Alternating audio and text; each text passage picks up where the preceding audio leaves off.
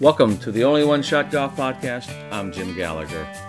Don't forget to uh, subscribe to wherever you get your podcasts. And special thanks to Steve Azar for allowing us to use his music. You can find Steve at steveazar.com. Don't forget to get your copy of Only One Shot. That's by VJ Trolio, and you can get that at Amazon.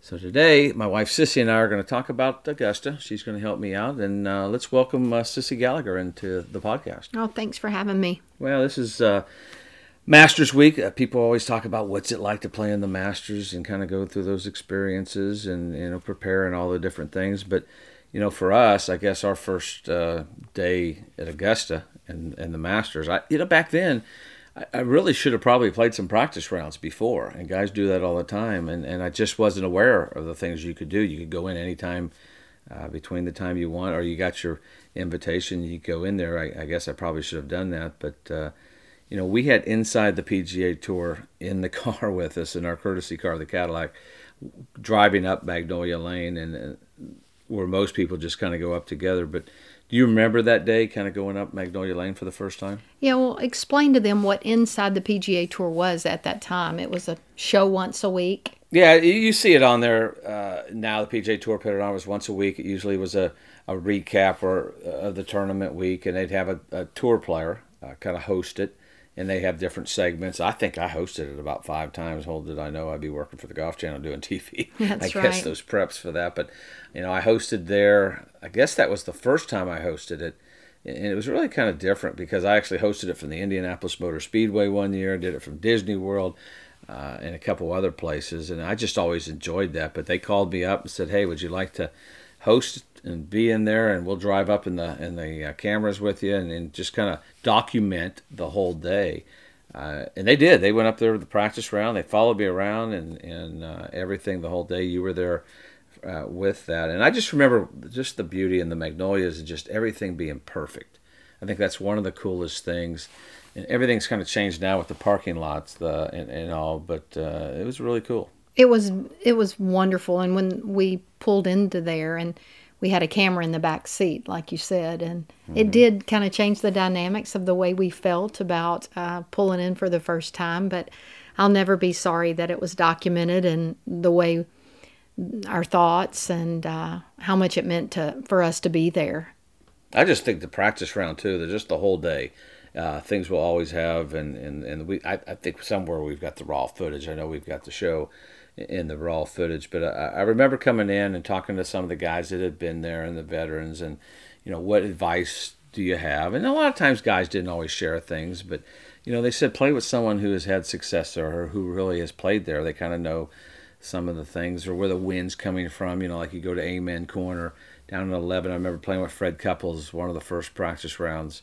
And, we went down there uh, behind 11 green. He said, in order to see what it does on 12, you sit back and go off the back right portion of 11. As everybody knows, everything just kind of swirls back there.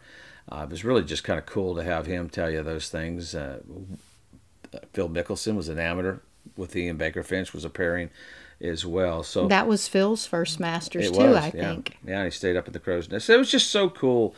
Uh, but I, I, think one of the other things as I did is is the the practice area was just a small little area that you actually there were one on one side and the other side of Magnolia Lane, and it wasn't very long. Of course, guys don't hit it as far, and that's where you hit balls. But now they've got this elaborate, beautiful practice uh, area that's just phenomenal that they have now. They've moved everything, and that's some of the benefits you get as the years go on. But basically, it was just a place to warm up, and that's what the members did, and, and that's what we kind of did. And I just remember, I don't know about you, when we walked. I think you walked over there together with me, and we walked right. out of the clubhouse or through the clubhouse there and all of a sudden you're out there on the putting green and there's the you know everything. And it's just like man we just walked into heaven. It was just beautiful standing out there from that clubhouse with uh, that huge putting green and then 18 green and 9 green right there. It's just it was wonderful magnificent really. You can't explain the beauty after you've been such a fan for so Yeah. long and then to finally get a chance to experience that. Perfection. I mean that's what i'd call it. I, I think i was at a point and this is honest i just didn't want to mess up and do something wrong I, I was so nervous that I, you know, do something that you weren't supposed to do. But they never, you never felt that there. I mean, you always heard those stories, but there was always welcoming. You, you were able to eat lunch inside the clubhouse, and you had the locker room. Of course, I had the champs locker or champions locker room upstairs, which I never did get to go to. But those are just the cool things that you were able to do and just kind of take it all in. I think that was the thing you had to do because you never know or never knew if you're ever going to get invited back. You didn't if you're going to win again and go back. So I kind of took it all in there and and we stayed in a hotel that year and, just remember just kind of driving in that first day a little bit nervous out there early and got off to a great start and and just played a great round of golf and, and I remember hitting it in the bunker at 12 the front bunker and got it up and down to kind of keep the round going and then 17 uh, up and down again which was crazy up and down and I never knew where I kind of stood until I walked up 18 and I saw my name towards the, the top of the leaderboard. Uh, at 67, I was just praying my name would stay up there because uh, I teed off one of the first hours or two. You only played in twosomes and went out there early. But what was it like watching for you on your side uh, of the ropes there? Well, you made a lot of great birdies that day, but the par putts you made were unbelievable. Like you said, at 12 and 17, and just uh, watching you shoot 67 and I remember trying to find a telephone. Um, nobody had cell phones Mm-mm. back then, and I remember my parents were driving all that way, and they finally got there that late that afternoon, and they said they were just thrilled when they crossed the uh, into Atlanta, and they were able to pick the masters up on local, mm-hmm. you know, radio stations, yes. and they heard them call your name that you were had shot 67 and were still in the lead for the Masters. And of course, at that time, your mom and dad and brother, sister, you know, there. Mm-hmm. yes, so many, um, so some of your sponsors uh, that started with you back when you were 21 years old. They they were there, so uh, a lot of family there and a lot of great friends, and uh, just to have a chance to say the you know the first time that you played the Masters, you shoot 67 and you're in the lead. So. Still saying it. I'm yeah, 60 years still, old. Still saying it. Still shot 67, was still leading. I, yeah. I, think the cool thing is, like you said, mom and dad are there, brother and sister. Your aunt and uncle are already there. Bob McNally and Beth, who was, uh, Bob was the president of Tommy Golf. Mom and dad were staying, I think, across the river in South Carolina because you couldn't find a hotel room. We were barely able to find one. We didn't know anything about renting houses, well, which they did now. You won in August and September actually. Well, yeah. September of 1990, and so uh, all of a sudden it wasn't but a minute, and you didn't have a for the first time in your life you were really fully exempt on the PGA Tour, getting in that whole West Coast swing. You were exempt for the Florida swing, and you were in everything. So we really didn't have time. It was your first. It was the first uh, of a lot uh, that year. We had a lot of firsts that year. Yeah, it was probably why I didn't play any practice rounds there early uh, and going to see, you know, man, I'd have played every day, but like you said, it was really the first time I'd kept my card, but it was really the first time I felt secure and had security for a couple years. And, and, uh, but I remember going to bed and your mom and dad coming in there and everybody, and, and that night, it's hard to sleep whether you you have a good round or not, no matter where it is, but you do it at the, you know, the Masters and you don't tee off till man, I don't think I teed off till 1.30 or two o'clock. And I'm in a twosome with Lanny Wadkins, and he and I are about as fast as they get in a twosome. And at that time, y'all yeah. were probably considered the two fastest players on yeah. tour, and that that was a disadvantage, I think, for you both because. Um, you both like to play quick and, and you did and, but you waited a lot in between shots and and I think that changed the momentum for you just a little bit and uh, but you managed. You, I think you shot 75, made the cut, and ended up having a great weekend. Yeah, I was trying to, the guy when you get off to that kind of start. I'm not going to be the guy that misses the cut after you know leading, and that goes through your mind. It's weird because you're so nor- nervous because you've watched the Masters your whole life, and now you're leading the Masters, and it's just uh, a little overwhelming to say the least. But like I said, shot 75, and and and you know just kind of really happy to make the cut. Played pretty decent the next couple days. One of the cool things is, is you had met Rollie Massimino earlier uh, when you were playing on the, the, LPGA. Yeah, he was coaching at Villanova and won the national championship. And uh, he was there in town. And the first day, he's sitting at the top of the bleachers, and I think I saw him when I walked up. He went and sat at the top of the bleachers and, and was watching me. And he walked down and shook my hand and wished me good luck. And I, I don't think he got to watch that day. He was only able to come out the last day. He was doing some stuff with uh, uh, some different sponsors or outings he had going on. And I remember every single day it was the same routine. I mean, I shot 67 as lead, and, and basketball coaches are a lot like golfers. They're pretty golfers are pretty superstitious, and we kind of had that routine.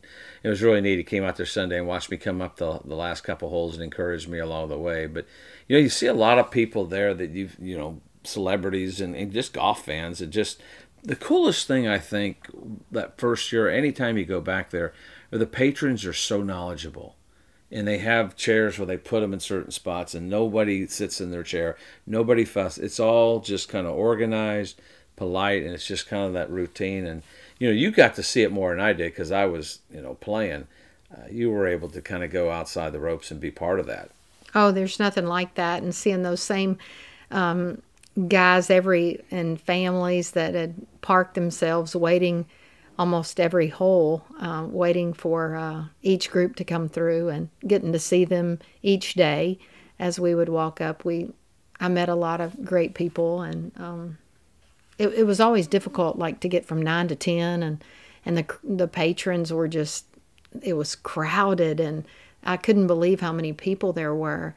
Uh, but the but the number one thing I think that's difficult for me just watching on television all those years because I never missed I never missed a Masters. I, that was probably one of the weeks I spent on the couch rather than playing golf. But um, was just how hilly it was after mm-hmm. growing up in the Mississippi Delta and going to LSU where it's so flat. We're in those river valleys where I've lived all my life, and then to to get over there and just I just couldn't believe that you could stand in nine fairway and not be able to see the top of that flag, or even 18, or um, I just could not believe how hilly it was. Well, that's where the local, not the local, but that's where the guys that had the advantage of the guys that played there.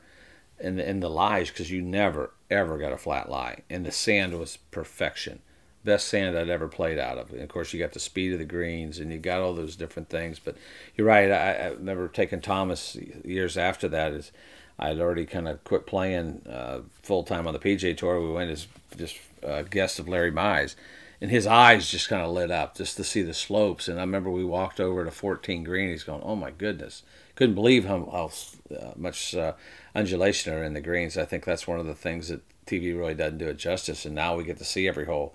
Where we were growing up, and even when I played, you didn't really pick it up till about six or seven.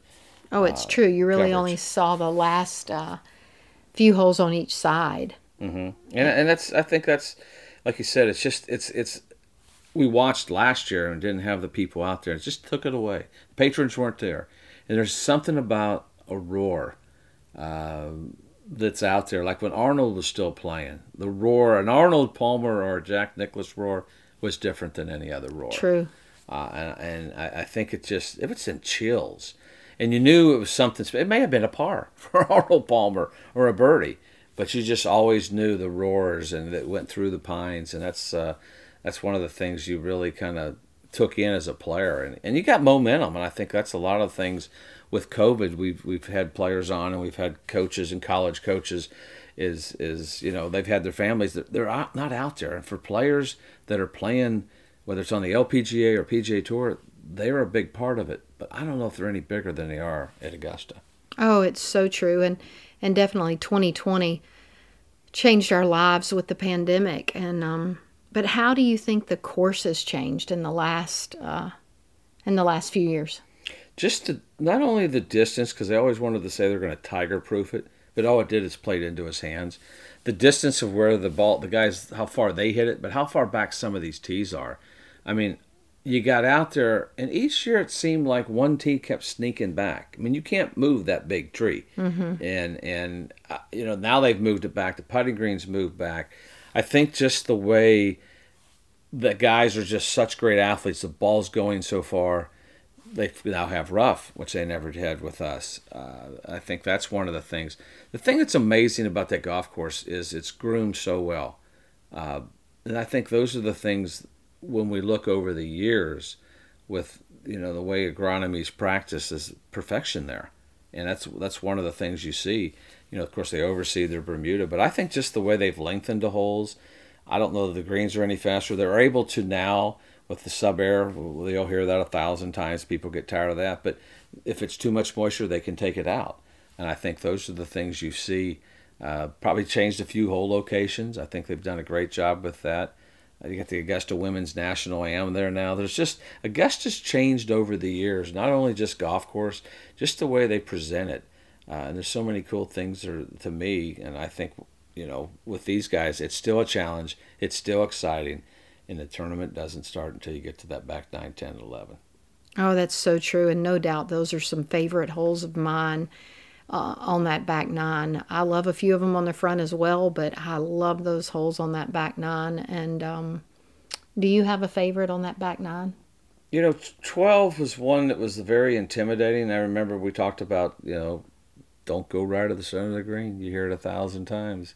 I got lucky and I went right of the pin there and it stayed up, but I hit it far enough. But I think my favorite hole's 15. Oh, yeah. I think it's my favorite hole because I hit a cut back then and if you could get it up the right side of the fairway, and back then, there's another thing I forgot to say, and changes.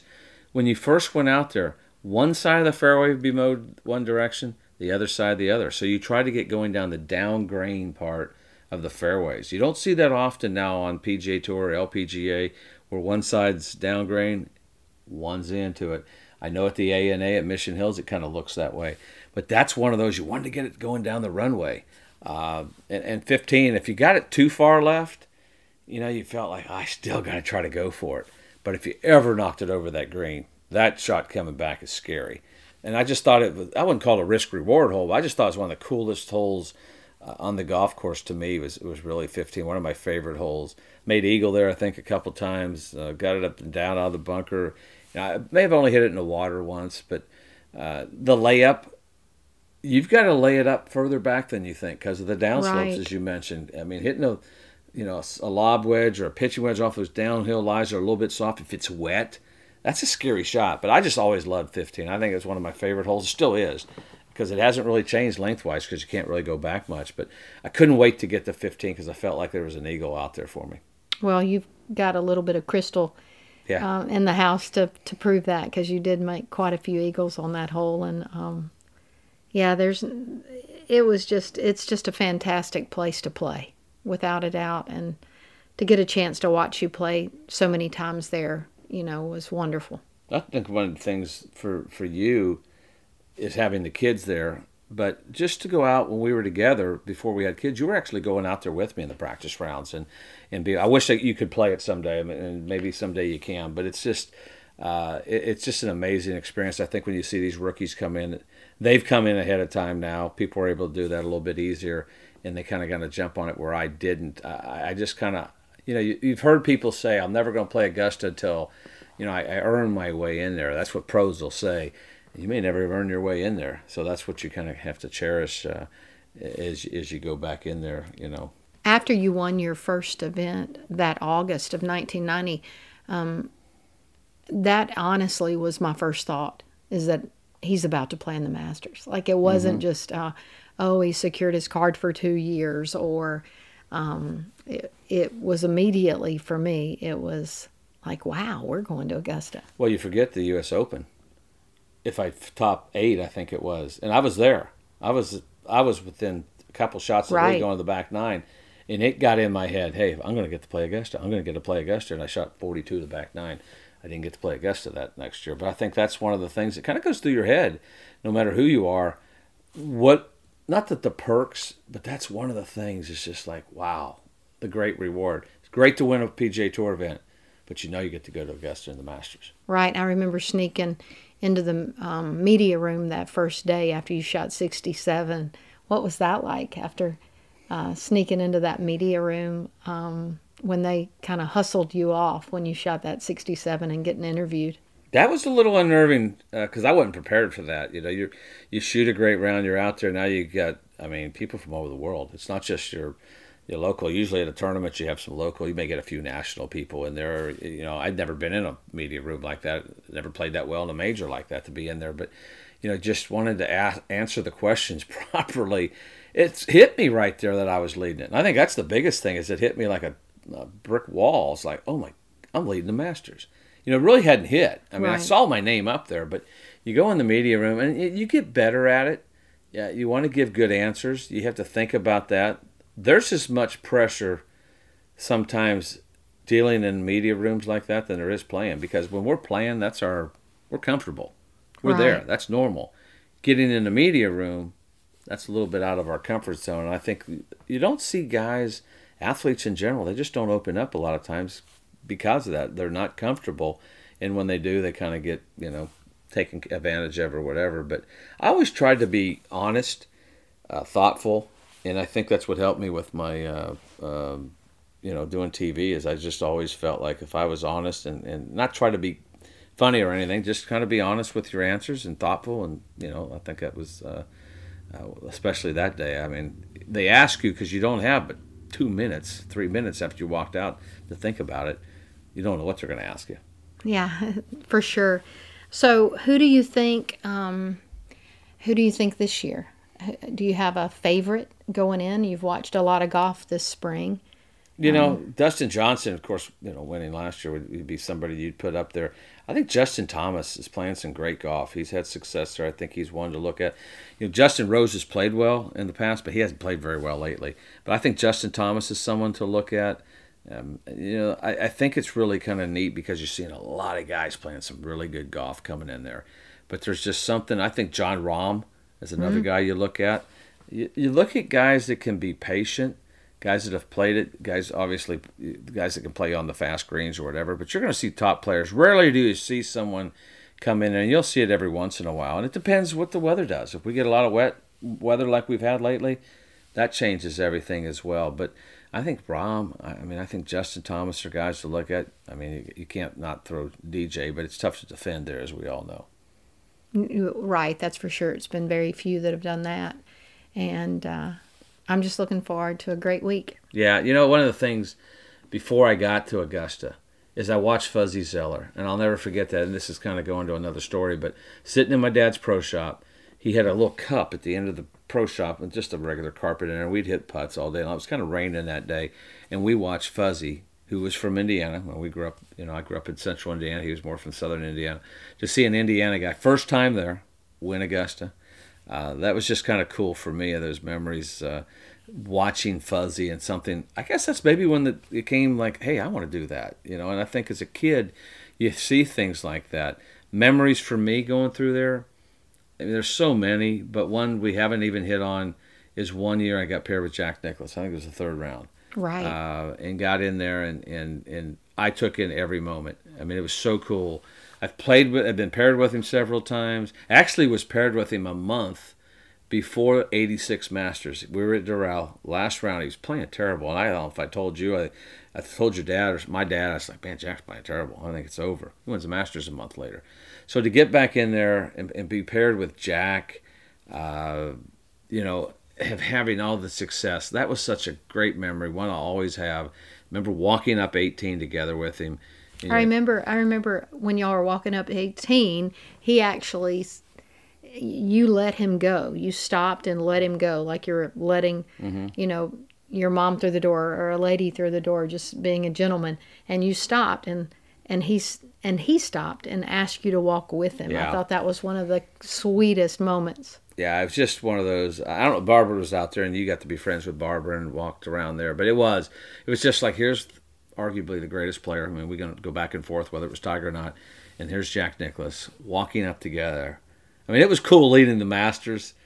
I'm not going to lie. That was the coolest moment, walking up 18 with Jack together uh, in the third round. That that definitely is one that, uh, you know, I'll have that memory. Someone that's, this, that, you know, the week of this week of the Masters is going to have that same kind of a memory, one they'll have for a lifetime. Uh, and, and I know you know they're going to have a great week. The rookies are going to go through the same emotions we did. The veterans as well. It's a special week, and I'm looking forward to, to watching it, sitting back with you, and we're going to watch some golf. But uh, I always like to end the podcast with this: whether in life or golf, you may have only one shot. A lot of these guys are going to maybe only have one shot at playing at Augusta, and they got to make it count. So appreciate everybody listening. Uh, until next time, we'll talk to you later.